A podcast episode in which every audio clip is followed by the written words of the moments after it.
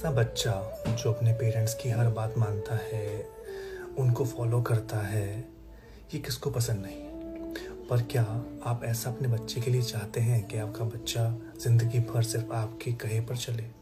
वो अपनी identity develop ना करे? ऐसा नहीं है।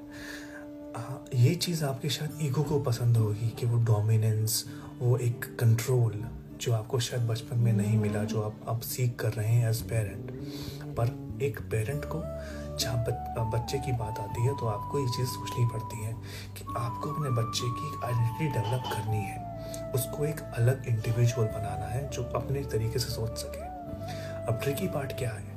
ट्रिकी पार्ट ये है कि बच्चा ये सब चीज़ें टेस्ट करेगा सिर्फ़ आपके साथ, क्योंकि आप उसके सेफ़ सर्कल के ट्रस्ट एरिया में आते हैं। वो आपके सामने अपनी बातें भी रखेगा, आपसे लड़ेगा भी शायद बहस भी करे।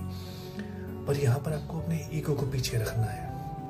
शायद जब बच्चा कुछ बात करने के लिए आपके पास आ रहा है, कुछ कह रहा है तो आपको उसको वेलकम करना पड़ेगा, उसकी थॉट्स को, ताकि आप उसे सुने और आप दोनों कंक्लूड करें उसके लिए कोई चीज़ें। बजाय इसके कि आप उसको सीधा नकार दें। बच्चे के विकास के लिए बहुत ज़रूरी है कि बच्चा ये समझ पाए कि आप उसे सुन रहे हैं, वो खुद को एक्सप्रेस कर पाए। जो उसकी इनर वॉइस है, जो अंदर चल रहा है, वो उसको आर्टिकुलेट करके आपको बता पा रहा है, ये उसकी स्ट्रेंथ बनेगा।